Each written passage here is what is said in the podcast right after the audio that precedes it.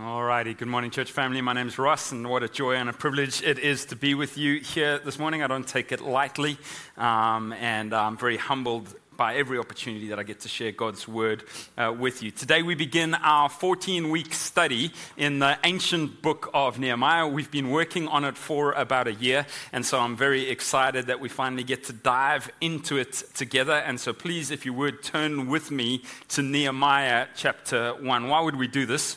Uh, why would we study an ancient narrative 2,500 years old from a context so far removed from our own historically and, and culturally and sociologically and geographically? Why would we do this?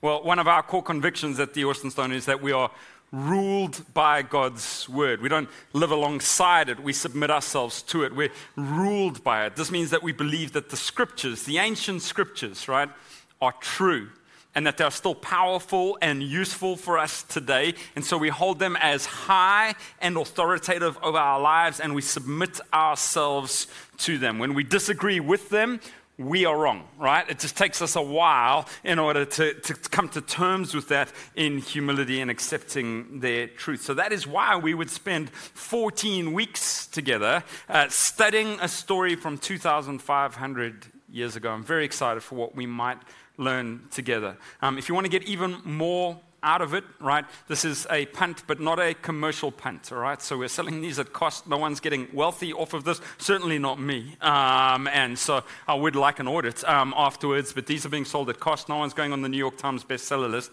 But this is a lot of work um, that helps you really make the most of the next 14 weeks. And so you can pick one up um, in the foyer at your congregations on the way out. And this will be an opportunity for you to um, have some family devotionals, some group time together, or some personal study of the Word word that will actually allow you to be prepared for every sermon. So you can test our work um, and give us a grade, which I know that you do anyway, but this way, this time you can do it in an informed manner, um, which is incredibly liberating. So once you pick one of those up, my friend Jake Riddle has spent uh, almost countless hours of work uh, on that, and we're very grateful uh, to him and to the Austin Stone Institute team for putting that together. I love that one of the main ways that God reveals who He is and how he likes to work, right? So his character and his, and his activity, how he likes to work with a group of people is through the recording of story. That God leaves stories for us, like breadcrumbs that we can pick up and go like, oh, this is what he is like. Oh, this is what he did in and amongst this group of people. And this is what this group of people were like. Uh, think about it. God could have revealed himself in any way right? And, he does in a multitude of ways. But he could have simply issued decrees and written them in the sky for us to observe every morning. He could have arranged the stars so that they just wrote in the sky, right? I am God, you must obey me, don't be silly, right? I love you. And every day we would stand up and just go like, oh man, I nearly forgot. Brilliant, there it is. But, but that's not primarily how he reveals himself to us. Uh, one of the ways that he reveals himself to us over and over and over again is that he gets involved in the stories of real people. People like us, people with complex narratives that don't always go exactly the way they should go, people with busy lives. People with many distractions, people with important contexts of the, the constructs of culture and time and space, people with a lived history. And God interjects himself into that history, which is so kind, friends, because this is how we live and experience life and reality as an ongoing story. Your life is an on unfolding and ongoing story. It's not just a random collection of abstract principles, right? And so when your name is called and, and you cross that celestial shore, what will we'll do? We'll tell stories of your life. I remember when they did this, and remember that really difficult period, and remember how God came through in that instance. It's how we experience the world. And what we're going to look at over the next 14 weeks is narrative history told in story form with actual people in actual places encountering an actual God. And so, friends, it's important for us as we jump into this true recorded story of God's work amongst the people that we must take the time to remember that this story exists as part of a bigger story. And we do that by looking back and by looking forward from it, connecting it to a timeline in which we still live, a timeline of God's work in the world. Now, I can tell already by your stunned expressions that you're like, it's too early for narrative redemptive history. Um, Ross, I just wanted you to tell me that God loves me and send me on my way. We'll get to it, right? Um, via a 35 minute detour. But it's very important for us to understand that we exist in God's narrative history and that Nehemiah existed at a time in God's narrative history. And if we can look backward in time and forward in time, that helps us to fully understand where we are in the story. As I was preparing for this over the last few weeks, I was reminded of one of my favorite films that have ever been made, one of the great storytelling sequences that I have ever experienced um, and enjoyed. It's a movie that was released in 2000, right? It's called Memento.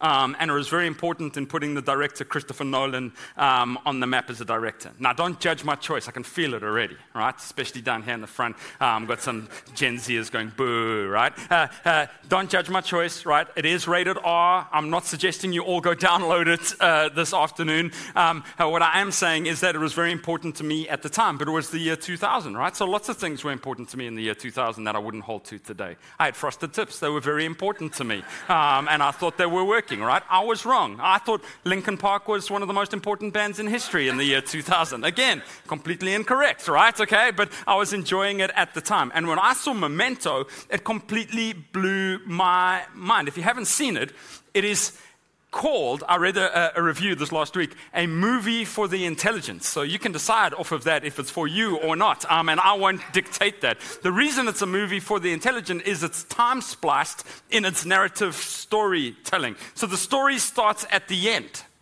And then it jumps to the beginning, and gradually, through sequences that are alternating between black and white and full color, it moves its way towards the middle, which says is the actual point of the story, and then it kind of makes sense kind of, right, is the emphasis. Because it was Gen Xers making movies, so we didn't want anything to resolve or anything to be happy. We wanted people to just be sad and then go listen to grunge um, and question all of their life decisions while they peroxided the ends of their hair, right? Um, and so I loved this movie. Why did I love it? Well, in part, it's how we actually read Old Testament historical narrative, right? And not just because of the rated R part, right? But Old Testament narrative, if you haven't noticed, has a lot of that in it too. But the stories on their own, if we just jump into Nehemiah chapter 1, right, on its own, they're interesting. They're even instructive. You could get something out of Nehemiah chapter 1, first four verses, not knowing any of the redemptive history, not knowing any of what came before or what came after. You could look at it and you could go, oh, I learned something from that. But when you piece them together, forwards, looking at what they pointed to in Christ, and backwards, looking at the people that God had been forming over millennium, right? Uh, and what went before in redemptive history and prophetic promise. Then you start to see the masterpiece of a brilliant director who's telling a story for our instruction. And he knows the whole story and he holds it all together, inviting us bit by bit into the genius of his work. And so today we're not just looking at an ancient story, I'm inviting you into the story of God. And I'm asking you to place yourself in this great ongoing redemptive history and to look back and to see what He has done and to look forward and look at the glory that awaits us. And as a result, to feel a steadiness under your feet. God is working in the stories of our lives as He always has in our people. All right? Let's get to work. Nehemiah oh man, this is going to be introduction, right? This is going to be like, I didn't sign up for Old Testament history at seminary. I know, right? But we've got to do a bit of it.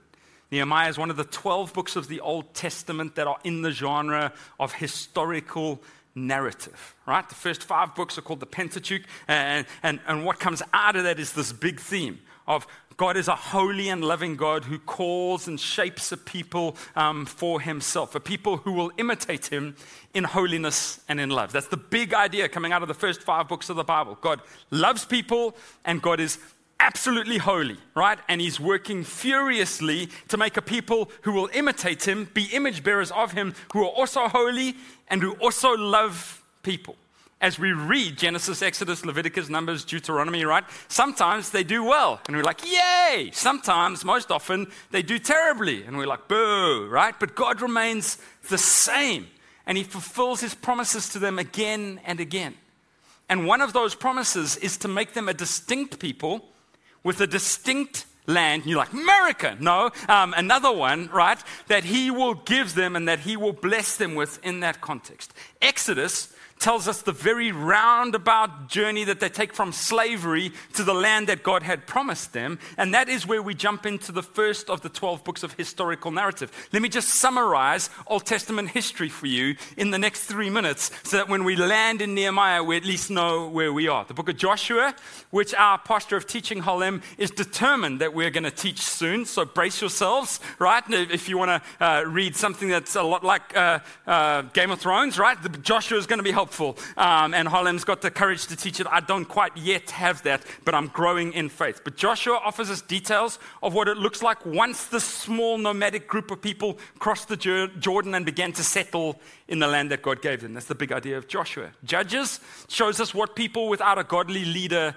look like. We don't have to look far today to know, right, in the world, right? There seems to be a dearth of leadership in the world. Um, well, Judges shows us what it looks like without a godly leader to represent and lead a people, and how the people of God did what they wanted and what it led to. If your mantra is follow your heart, read the book of Judges and change your mantra, right? Ruth is a fantastic interruption in the midst of that godlessness to show that God was still working in stories and that he was as committed as ever to building a people. And he does that by profiling and highlighting and making the hero um, an outsider woman who isn't even born into the people of promise. Amazing. First and second Samuel, we've just spent a few months in them. They show the launch of Israel's monarchy. They focus on God's faithfulness to David in particular through the detailed of his story and how God used that story. First and second Kings tell us the patterns of the kings who followed David and how their rebellion led to the lack of flourishing in God's people and the separation of two kingdoms in Israel and Judah and how that made them vulnerable to the exile that sets the backdrop for the story of Nehemiah. First and Second Chronicles tells a similar story, but with the advantage of post-exilic hindsight, right? And so it's just written at a different time. It tells the same stories as First and Second Kings, but it tells it from another perspective in history. It's looking back with some hindsight. That brings us then to two books which are actually written as a single one, but that we are teaching as two for the occasion of this teaching series Ezra and Nehemiah two overlapping stories of the same era, which begin right where the narrative of Second Chronicles ends. And so if you're going, where does my Bible piece together chronologically? When you get to the end of Second Chronicles, you should flip the page and start with Ezra, those in narrative history back into each other. And where it ends is not good. Is not good. Friends, I hear a lot of people saying, like, I think we live in one of the scariest times in redemptive history. And I'm like, for real? Um, there's some scary stuff in the world, make no mistake, right? But one of the cool things about going back and reading the history of God people, uh, God's people is there have been significantly scarier times. And God has prevailed his people, right? Uh, where, where, we find ourselves is, is th- that both Israel and Judah, these two split kingdoms that were supposed to live as one, have both been overrun and carried off into exile. Uh, you think the, the empires of the world are scary today? Well, these guys find themselves at the collision point of three of the most brutal empires that have ever existed. The Assyrians, we thought they were bad, then they were overthrown by the Babylonians. We thought they were bad, and then they were overthrown by the Persians, right? Uh, we made movies about Persian warriors, right? They, they weren't happy go lucky, sort of peace loving chaps, right? This was, this was a brutal empire. The Assyrians, they flatten the northern kingdom, Israel, in 722 BC, and they carry their people off into exile after murdering a large percentage of the population. Judah, where Jerusalem is, in the south, right, they manage to maintain independence for another 150 years. But then they get captured by the Babylonians in 587 BC. I don't see anyone writing down these dates. There is a test, um, and these dates do matter, right? They flattened Jerusalem, the Babylonians. The historical um, uh, recordings of this era, it is too brutal to even get your mind around. They defile and destroy the temple. They bring, they bring an end to the reigning monarchy in the holy city. And the surviving people of Jerusalem and its surrounds, known as Judah, get carried off to Babylon and they remain there in captivity, in slavery, right, um, for decades until the Persians come and overthrow the Babylonians And in 538 BC, under an edict from Cyrus, you all know that guy, right? Uh, he allows some Jews to begin returning to Jerusalem to rebuild the temple and to re inhabit the city. That's the end of Second Chronicles. Then what happens? Almost nothing. Nearly a hundred years pass before we enter the first verse of Nehemiah. Lots of God's people, including Nehemiah, are still living in exile. And while the temple has been rebuilt at this stage, Jerusalem is still failing to function as a place of flourishing for God's people. They have a place, right? They've got the temple. They've got no walls. They've got no gates. They've got no order. They've got no structure. They've got no people. And so they've got the symbol of God's blessing, but they still feel a lot like they're living under a curse. All right, everyone up to speed? You're like, brilliant. I don't need to read the Old Testament. No, now you can. And you can understand exactly what's going on in some of those long narratives. How do you interpret the rest of the Old Testament? Well, the other layer to this, right, is all the while in, t- in this turbulent history, God has been sending prophets and it's their writings that make up the most of the rest of the New Testament. And so, if you want to understand the life and the writings of Jeremiah, has anyone ever read Jeremiah and gone like, this dude needs counseling? Right? You read Lamentations, you're like, we have a counseling center right upstairs, right? Not everything can be that bad. This is the context in which those were written. Everything was terrible, right? And it's this constant refrain, though return to God. You've walked away from Him, but you can return. And if you will, right? If you will, he will bless you and give you a land and a people again. But if you won't, you will continue to live in exile. Right? The warning has been you'll be carried away. Now it's happened, and you'll stay there unless you return. But even then, listen, this is the refrain of the Old Testament. Even then, God won't abandon his people. He's forming them, he's keeping them, he's calling them, he's shaping them, even in the midst of the darkest days. Okay, everyone okay? Nehemiah 1, verse 1. Right. I'll read the whole of this short section, then come back and make some brief observations. Verse 1. The words of Nehemiah, son of Hakaliah, during the month of Chislev, in the 20th year, when I was in the fortress city of Susa, Hananiah, one of my brothers, arrived with men from Judah. And I questioned them about Jerusalem and the Jewish remnant that had survived the exile. Now, you all understand that sentence now, right? Okay, they've been carried away. Now, under Persian uh, rule, right, under Cyrus, some of them have been allowed to return, but Nehemiah is still living in exile, right, with this Persian king. And so he says, How's it going in Jerusalem? Like 100 years ago, we were allowed to return. Is it, is it crushing? Is it awesome? Right? Tell me about it. Is it the land of milk and honey? How's it going? They said to me, The remnant in the province, this people that God has kept for himself, who survived the exile, are in great trouble and disgrace. It's not going well. The temple's built, but the place is a shambles. Jerusalem's wall has been broken down, its gates have been burned. When I heard these words, I sat down and wept. I mourned for a number of days, fasting and praying before the God of the heavens. Let's just pray. Father God, why don't you just help us? This could easily just be an abstract story removed from us. But without injecting ourselves into the text, Father, we don't want to do that. We do want to connect ourselves to this ancient story, this ancient narrative. And we want to see how you, the same God who kept a remnant in the midst of a very difficult season for your people, is still keeping a remnant today. You're still keeping your people. You're still faithful. You're still good. You're still working. You're still sending. You're still calling. You're still preserving. You're still blessing. You're still teaching. You're still calling to repentance through your Holy Spirit. Why don't you help us to see that? Our lives, as part of this great ongoing drama, our lives matter. Help us to see that today. In Jesus' name, amen. All right, let's just walk through it. Old fashioned Bible study, three observations, and I'm out of your hair. Verse 1 the words of Nehemiah, son of Hakaliah. You're like, really? You're going to stop there? Well, we can, right? I love how the scriptures show us that God involves himself in the lives of very real, actual people. It doesn't start, right, in a long, long ago in a land very far away, right? That sets us up for fantasy. It says, no, no, this is an actual person in an actual time, rooted to an actual history. His name is Nehemiah. And if that isn't enough for you, he's son of Hakaliah. You go, oh, of course, Hakaliah's boy, right? I remember him. This was so that the oral tradition passed down could root Nehemiah's story and God's story of Nehemiah in an actual history.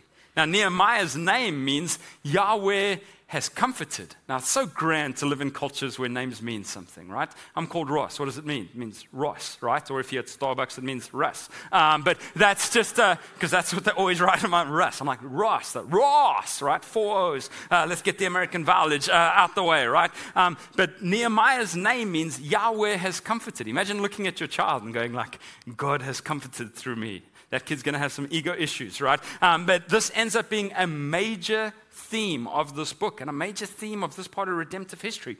God is a comforter who comforts us in our time of distress and discouragement. Why? So that we in turn can go on to encourage others, Second Corinthians uh, tells us. In the midst of what looks like God's people's bleakest seasons, Yahweh is still working, still providing, still speaking, still comforting. Now that sounds quite lofty right? Oh, that sets Nehemiah apart from us. No, but look at how earthy the scriptures are. While Nehemiah has a lofty name, he is the son of a very real earthy man, Hakaliah, someone we know nothing about, right? And so we know that he would have been connected to a very ordinary, very real family who I'm sure have all sorts of foibles and irritations, just like yours. I'm sure Nehemiah rolled his eyes on many occasions as Hakaliah got older, right, and didn't know how to work the modern technology of his day. These are real people in a real context. And what is he doing? Well, next week, the text is going to tell us that Nehemiah has a job, and it's a strange job. He's cupbearer to the king. Now, some of you might go, he was a wine taster for a living? That is the coolest job in the whole world. But it was actually a very risky and very unglamorous job. He was checking every meal that came to the king to see if it had been poisoned. And so think about it for a second. Nehemiah every day takes a very big personal risk in the service of a pretty brutal dictator. That is a terrible job. That's harder and more compromised than working at Apple or for the AISD, and yet God is still going to use him, right? You might go, My job is so compromised. I wish God would call me to something significant. Oh, like protecting the life of the world's most brutal dictator? That's Nehemiah's job.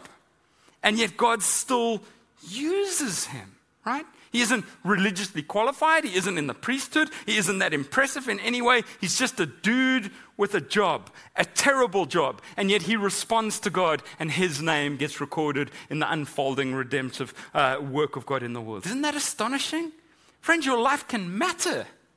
Your routine can matter. You're back to school, you're back to the grind, right? And so, so many of us are questioning all of our life decisions this week because it's like school and target and school and target and then school and then wine and then, you know, again, right? And we're just like, what on earth does any of this matter? Yes, it does. If God's work in the life of the cupbearer to the king could matter, right? Your work in the life of the little, you know, kings and queens that, that live in your house who look like you, um, where you feel like you're the cupbearer to them, they can matter too as well, right? Let's move on. Second part of the, your kids are amazing. They're incredible. Right. I've met them. They're astonishing. Jesus loves them. So do I. You're doing great. All right. During the month of Chislev in the 20th year. Now, when we read that, do you have an idea of where we are in history? No, right? Because we call things different things, right? When I was in the fortress city of Susa, Hanani, one of my brothers, arrived with men from Judah, and I questioned them about Jerusalem and the Jewish remnant that had survived the exile. Again, just such ordinary details. They sound extravagant because they're from a different culture, but these are very ordinary recordings, right?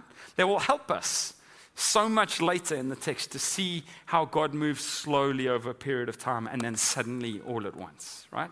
We read the condensed version, but this story is actually going to take quite a long time. There will be long periods of relative silence in Nehemiah's life. You're going to read 13 chapters, it's going to be action packed. But unless you understand these dates, you don't understand that this takes place over a very long period of time. Lots of just ordinary days of just getting through his to do list. It's good.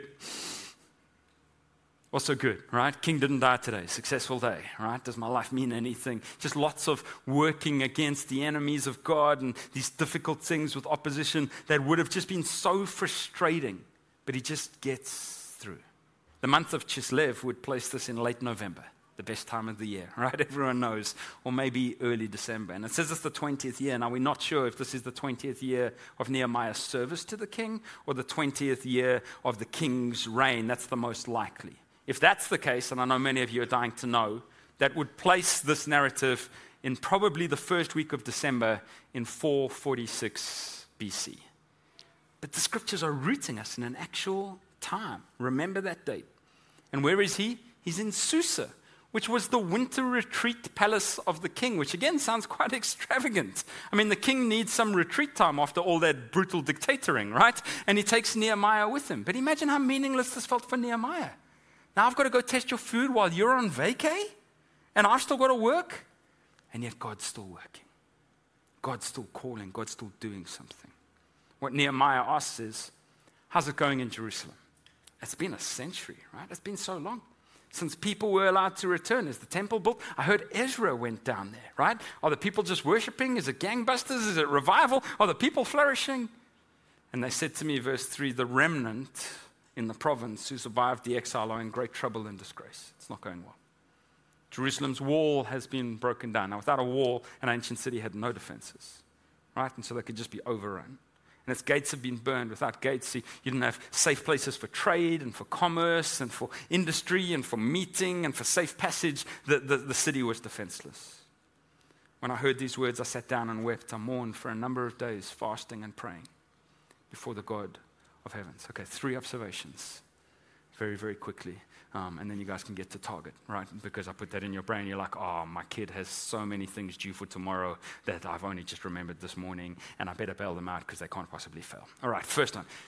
Your kids are great, right? Um, they're doing super well. First observation God is faithful. God is faithful in overseeing the details of our lives. One of the big themes of Nehemiah will be the sovereignty of God. Now, I know when I say that big theological word, sovereignty, some of you get the heebie jeebies a little bit, right? Because you don't like the thought of some kind of master controller. You don't like the thought of a baked in fate, right? We, we, we love the idea of our total free agency in the world. But as we read the stories of God, what we see is Him injecting Himself into those stories all the time and shaping things. Now, the mechanisms of that are a mystery, right? It's a mystery. I don't know how He does that across time and space. And yes, He does leave us to our own responsibility in seasons and at times, and we're responsible for the things we do. Yes and amen. It's a mystery of God. We don't understand it. But what we can see in hindsight is God working both in the macro details of redemptive history, but also in the small details of the life of someone like Nehemiah and those around him, and like you today. Just look quickly at what is referenced as important detail about Nehemiah. God will use each one of these elements. God has overseen who he is. He's the son of Hakaliah, he's the brother of Hananiah. Why is that important? Well, it gives him access to information about Jerusalem that, that makes him want to move there, right? It tells us when. He lives in the month of Chislev in the 20th year of the king's reign, which places him in a particularly important juncture in history. It means Nehemiah comes to this point in his life at the exact moment that Judah needs a leader right? That Jerusalem needs to be rebuilt is not by accident. God's been shaping it and, and bringing it together. Where? Well, He lives in proximate re- relation, proximity relationally and geographically to the most powerful king in the world. He couldn't have orchestrated that himself, it had to be gifted to him. And what does he do? He's the cupbearer to the king. He's one of the few people in that entire world who gets access to Artaxerxes. One of the very, very few. Why? By God's good hand. Because God was orchestrating the details of his life for his own redemptive purposes. Stop for a second. Have you stopped to consider that in the mystery of the sovereignty of God, who's the same yesterday, today, and forever, that in the same way that he was sovereignly orchestrating the details of Nehemiah's life, that perhaps he is faithfully working through who you are, when you live, where you live, and what you do. Why do you work at Dell in this crazy boomtown in 2022? By God's sovereign hand, right? Uh, he's orchestrating things. Now, listen, for some of you, God's sovereignty over those sorts of details sounds daunting and fatalistic. We, we don't like that. But it's actually pastorally incredibly helpful and liberating if you stop to think about it. Uh, uh, some of my own dysfunction happens in the space, it causes some of my anxiety. I tend, honestly, to envy and covet other lives. I spend a lot of my time looking over other people's fences. Not literally, don't call the police, right? Um, I don't look over my neighbor's fence, but over the fences of their lives, right? And so I'm a nightmare to travel with because wherever I go, I think, I should live here, right? Doesn't matter where I go, I find myself looking in shop windows at real estate prices and going like, I think I could make this work, right?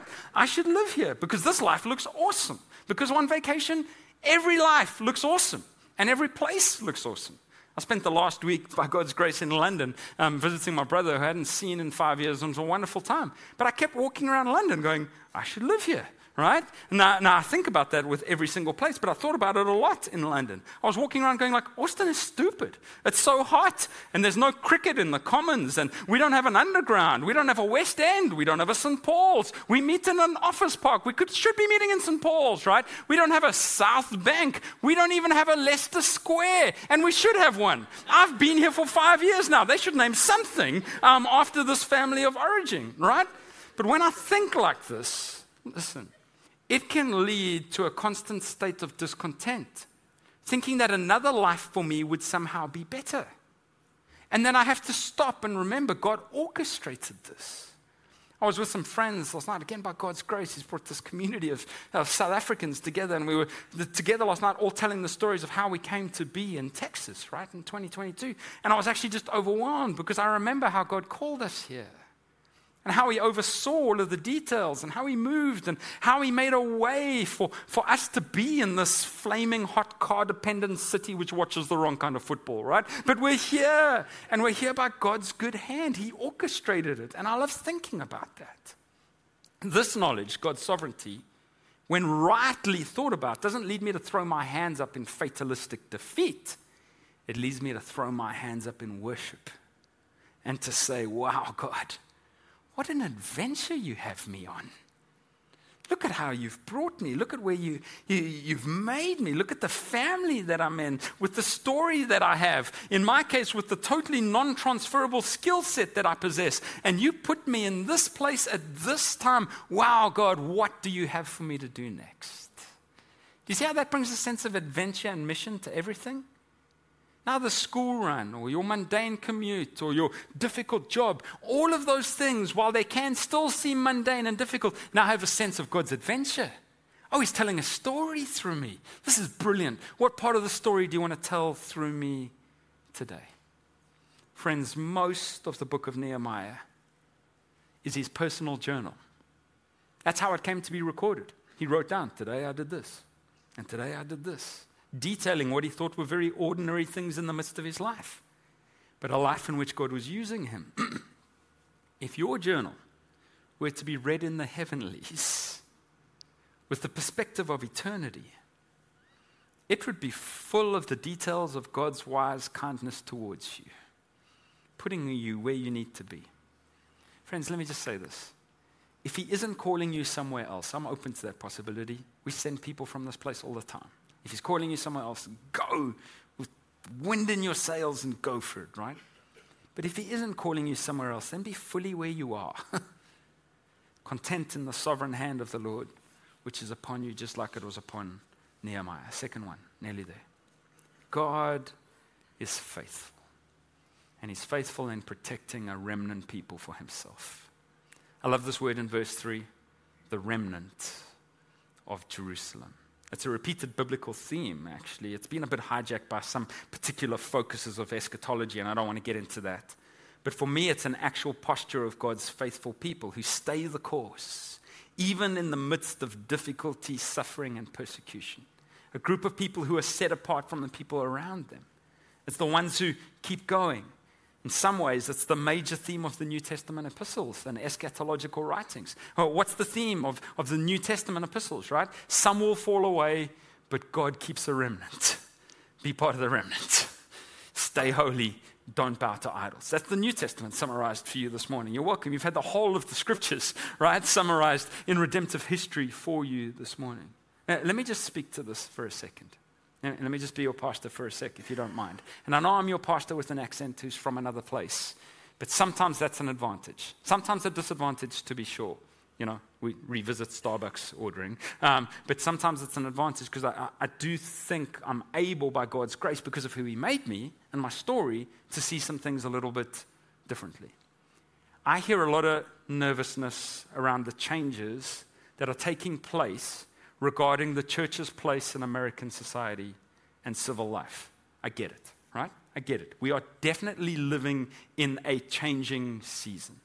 And I know that it feels peculiar and frightening for many, right? I get it. I understand it. But here's what I think God might use that for as a very good thing. I think God is actually purifying the church, particularly in the West, and returning us to the state of being a remnant people aliens, sojourners, those not at home in the world, the peculiar people called for his own particular purposes. And as we do that, we aren't stepping outside of redemptive history, we're actually taking our place back in redemptive history. You know that if you study church history, for the vast majority, in fact, if you go all the way back through redemptive history, look at the people of Israel, and then you follow it all the way through Christ, all the way through the New Testament, and all the way through Christian history that's followed for the last 2,000 years. You know what you see? God's people, when they are faithful, they exist as a religious fringe element in a hostile culture. Whenever the church has flourished, that's been the context. I've been reading a lot about the history of ethics and morality because I don't really have a life, right? No transferable skills. So, so I've been reading a lot about this in major civilizations throughout history. And the Judeo Christian people always stand out. You know how they stand out? There's a few marked ways. They stand out in their commitment to monotheism and a refusal to worship idols in cultures that make gods out of everything. They say, no, there's one God. That's where the Judeo Christian people stand out as exiles, as a remnant, right? You know where they stand out? They stand out in the Imago Dei view of all people. They say every person, every person, regardless of age, gender, race, sexuality, you know, influence, affluence, giftedness, nation is made in the image and likeness of God and is worthy of dignity and respect and protection. Christians stand out in cultures that are utilitarian with people. Christians stand out and say, no, no, people are not to be used, they are to be loved. Right? This is how we're supposed to be distinct. Thirdly, they show a care and radical hospitality for the poor, the sick, and the marginalized. Why? Because they believe in the Imago Dei. You look where churches have flourished through the last 2,000 years. They've been in hostile cultures and they've been at the forefront of care for the poor. They've said, government won't do it, we will. Because we have a different set of views. Friends, I'm trying to call us back to being our rebellious selves. Wouldn't church feel more exciting if you were part of the remnant people of God? Resident aliens who get to be part of this culture and experience its goodness and its blessing, but who also push against it. A blessed nuisance, a stone in the shoe of government. That is how churches are supposed to exist. We need them because they care for the poor and no one else will, right? But they won't bow to our idols. They refuse to do it. Oh, now church is exciting. You want to be part of a rebel movement? You're welcome. You're in it. We just forgot how to do it. We forgot how to do it. Fourth one. Gosh, I'm excited about this stuff. Nerd stuff, right? They had a distinct ethic and morality, especially as it pertains to sex and family when cultures, not just ours, but when cultures throughout history have got very confused on sex, gender, sexuality, and ethic around family units, Christians stood out and said, no, no, no. Christ's teachings on this are clear. And they pursued holiness. You know how they pursued holiness? Not by trying to change legislation necessarily, but by living in holy pockets of community that flourished. So that the rest of the community went like, hey, there's one community where family units are really working. Maybe they're onto something. Maybe they're onto something. Next one, they had an eschatological view of resurrection. What, what that means is Christians throughout the ages have believed you can kill me, Jesus will raise me from the dead, so do your darndest. Which meant that they flourish even when they're persecuted, right? And then lastly, they had a willingness to exist as social outsiders. They didn't crave the acceptance of the culture. They were prepared to live on the fringe. That's when the church flourishes. God's inviting us back into it. Will you join us? I'm an immigrant and love this country, so I'm here, right? But as I arrived at uh, our very small airport, because um, when you've been at Heathrow, you realize, oh, our whole airport fits in one small section of Terminal 3, right? and there's five um, at Heathrow. And so it's good for our souls because we tend to think with the sense of the universe, right? And so you arrive back, you go like, oh, this is like a little rinky-dink town. I like it, right? It's cool. This isn't traffic. You haven't seen traffic. Um, and so I arrive at the airport, and you know what I have to do? I'm, a, I'm, a, I'm an immigrant. I've got a green card. Praise the Lord, right? And so I get to go stand in the American line, but I pull out what we call the green mamba, which is my green passport. It says South Africa on it. And as you do it, you just see security alerts going off um, in the agent's mind because you're supposed to hand over the, you know, the sanctified blue one. And then you hand over the green one, and dude's like, uh oh, uh oh, here, here comes trouble, right? What's going to happen? And as he reaches for that, I also reach out a green card, which actually isn't green, it's pink. Um, and, I, and I take it out and I hand it over to him. And I watch his screen. And you know what pops up on the screen straight away? Resident alien. And I always smile because some people are offended by that term. I'm not. I think it describes my Christian identity. I'm resident in the United States. I'm going to exist for her flourishing and for her good and for her well being. I'm going to be here. I'm going to make it count, right? But I'm alien. I'm from somewhere else, and I'm going to go on to live somewhere else. And I need to keep that distinction if I'm going to be any good at living in this society. Welcome to the resident aliens, friends. Welcome to the remnant. We can be God's people, right? How does this challenge some of the ways that we assess what we're supposed to be like as a people and how successful we're currently being in that endeavor? Huh? As we look at the church globally today, we aren't always doing great, but neither was the remnant in Jerusalem. The temple had been built, they had all the fixings of religion, but the city was in disgrace, and so was the reputation of God as a result. But he was still up to something with a small group of people. Friends, oh, I need to speed up. I've gone too long again today. I sometimes get discouraged by the church. And it's complex because it pays my salary. but I sometimes get discouraged by the reputation of God's people in the world. And I'm not actually saying our local church. I'm actually tremendously encouraged by the state of the Austin Stone at the moment. Praise God. He's been so kind to us, right? But when I look at the reputation of God's people in the world, particularly in the West, I can get discouraged. But I have to remember that God is committed to keeping a remnant. And that even when we look beat up, backwards, rebellious, or defeated, He's still working. But listen, friends, we have to change our posture. He isn't working to create or to defend a dominant empire. He is working to build a holy remnant church that will knock down the gates of hell, to be sure, but not through the brute force of the day, but through a holy humility and a commitment to being alien. Part of what makes Nehemiah so useful to the kingdom purposes of God is that he refuses to adopt a them posture to the beaten up people of God. You notice that? He doesn't say they lie in ruins. Ah, oh, they're disgusting. What is wrong with them? What a disgrace. I'm going to blog about them, right? No, he's deeply moved. He's deeply troubled. He doesn't turn that energy into bitterness and judgment. He turns into sorrow and lament. And that's our last point today. God is faithful. And so we ought to be prayerful. Look at how Nehemiah responds to the bad news of the conditions of God's remnant people. He prays, he mourns, he fasts. How does he do it? He does it slowly. He sits and he takes his time, he doesn't rush through it. Do you know how much time passes before he gets an opportunity to speak to the king? Four months. Four months he prays about this.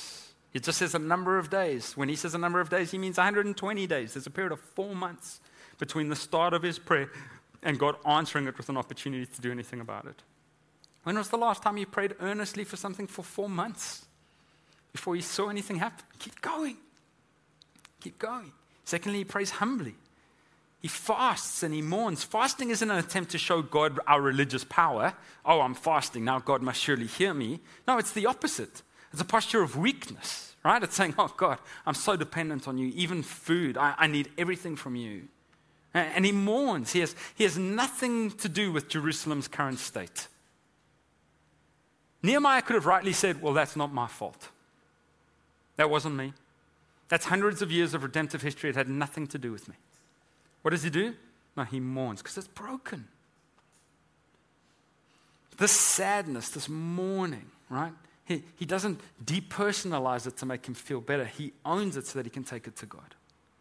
And then he does that hopefully. He, he prays to who? The God of heaven. This is in the Hebrew a way of saying to the sovereign God, to the one of power. The God of heaven is the one who displays his power. There's still hope even in his mourning. Why? He's praying to the God of heaven, and there's nothing that the God of heaven cannot do. This is such a posture of faith in the face of bad news. Let's close this. How do you respond when the news of God's people is bad? What do you turn to?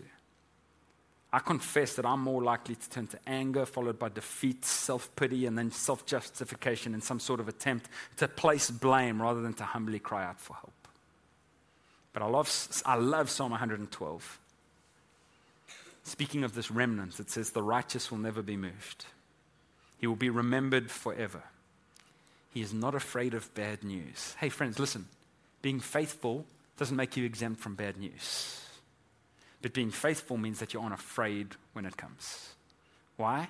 His heart is firm, trusting in the Lord. This is what it looks like to have Nehemiah like faith in the face of bad news. Faith isn't some kind of denialism, it's not just optimism, oh, it's not that bad. No, it's bad, but I trust in the God of heaven, right? It's not just bluster that attempts to diminish the impact or detail or severity.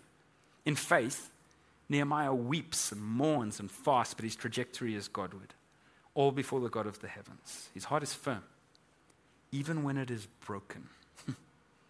he trusts in the Lord, even though he has lost trust in the work of men. Okay. Remember Memento? The movie I told you not to watch, right? But that was awesome. Linkin Park, Frosted Tips. Remember it? Okay. Put yourself back in 2000. Anything's possible. The world's ending. It's incredible. And I said you have to look backward and forward in order to get a full perspective.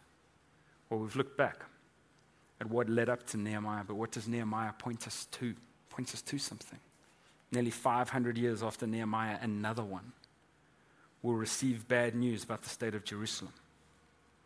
But he won't hear it from afar. He'll see it with his own eyes, and he will declare, Jerusalem, Jerusalem, who kills the prophets and stones those who are sent to her. How often I wanted to gather your children together as a hen gathers her chicks under her wings but you were not willing. Our King Jesus walks into Jerusalem himself as it sits in despair. He too weeps and mourns and fasts over the state of God's people. He too will make himself available to God for the saving of the remnant of Jerusalem. But he wouldn't, listen, come to build walls. Rather, he came to knock them down so that many may enter. Our good King Jesus came in the ongoing story of redemption so that you and I today don't need to go to Jerusalem to worship him and to experience his presence. And he right now orchestrates the details of your lives, ensuring that we can serve his purposes right here, right now, even in the midst of what often looks like a mess. Friends, I believe in the church, I believe in you. And the spirit that dwells in you, we can be the remnant of faithfulness in our day and age. So that one day, picture this, our humble journal entries might too be used in the ongoing telling of God's redemptive work in the world. Won't you pray with me? I want to lead us three different prayers today. So I'm going to give you some prayer points, give you an opportunity to pray them yourself where you are. Firstly, I want you take time to thank God that He has orchestrated the who, the when, the where, and the what of your lives. Why don't you just stop and acknowledge His work in bringing you here with the people you're with in this day and age with what you can do? I want you to just thank Him and ask Him to use you. Just spend a minute thanking God for your life and how He has orchestrated it.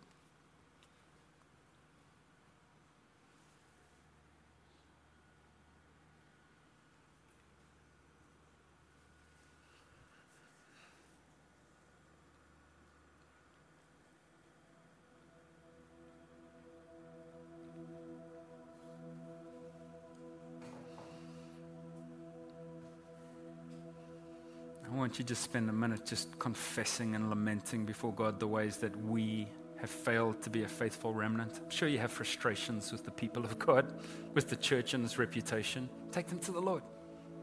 Take them to the God of heaven. Don't depersonalize them. Confess, Father, oh, we have failed to be the people you have called us to be. I'm part of that.